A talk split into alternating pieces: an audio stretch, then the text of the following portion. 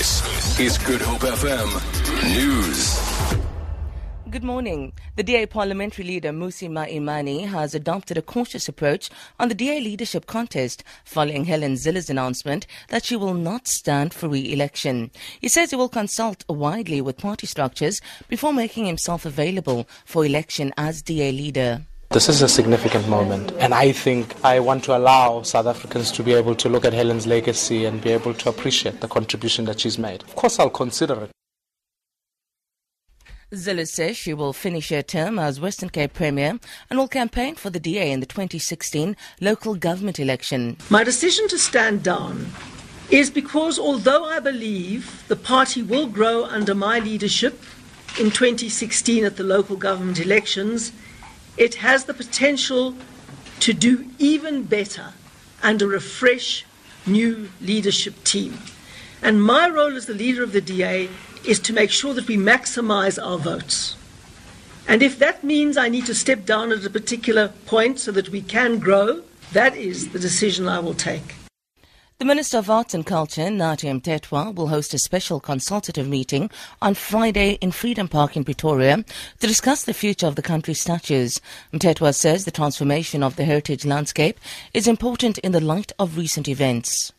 We will be sharing our views on the statues. We will be sharing our views on the general issues affecting our heritage. And it's an open meeting where people have to express themselves, but also making a point to our people that they should not look at museums as dumping grounds. Museums in society plays a key role. They educate society of its history, of its current situation, and projecting the future. The meeting follows the vandalizing of several statues from the colonial and apartheid eras over the past few weeks.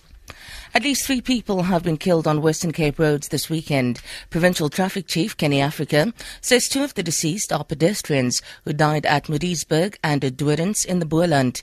He says they've also arrested a motorist for speeding in the Little Karoo. We've just arrested a 52-year-old uh, male with his Mercedes-Benz motor car for driving at a speed of 182 kilometers per hour in a 100 zone, and that was on the road uh, between uh, Beaufort West and uh. Uh, the motorist was stopped in Oudtshoorn and arrested and will appear in court tomorrow. Egyptian officials say there has been a second deadly bomb attack in the Sinai Peninsula.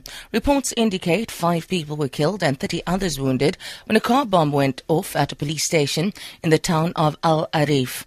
A few hours earlier, a roadside bomb had killed six soldiers in the town of Sheikh Zuweid. The town has been has seen many attacks by jihadist forces in the past two months, as Rania Sabri reports. A group which calls itself Province of Sinai and is considered an offshoot of the Islamic State has said it carried out both attacks. It said the repeated attacks on the security forces are in retaliation for a government crackdown on supporters of the ousted former Egyptian president Mohamed Morsi. The attacks come hours after a reshuffle of the top brass in the Egyptian army, aiming to change the security strategy in the Sinai Peninsula.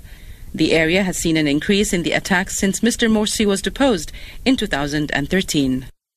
For Good Hope FM News, I'm Sandra Rosenberg. Good Hope FM